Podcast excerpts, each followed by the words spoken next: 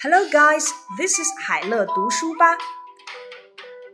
Our daily topic is 大学生新生的乡愁。今天呢，我们要讨论的话题就是大学新生的乡愁。对所有中国的大一新生来说，九月是一个激动人心的日子。许多人呢都是第一次走出家门，在一个新的环境当中生活。但是在数周之后，激动的心情慢慢的被乡愁所取代。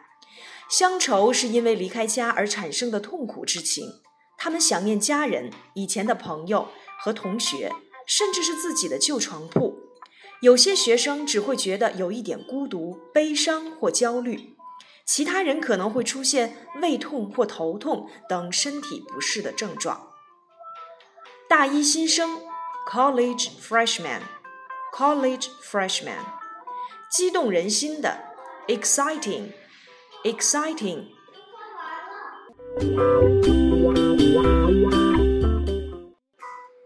走出家门，leave home，leave home，被什么所取代？give way to，give way to，离开，separation，离开，separation，痛苦，distress，distress，痛苦，孤独，loneliness。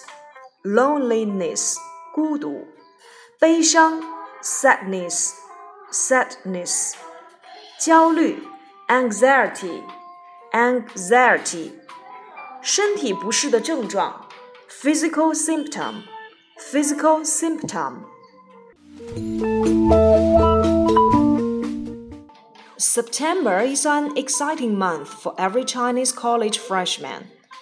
It's the first time for many of them to leave home to live in a new environment.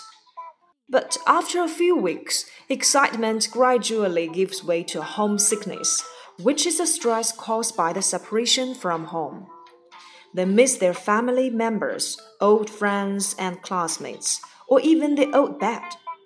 Some students may only feel a little loneliness, sadness, or anxiety. Others may feel physical symptoms like a stomachache or headache.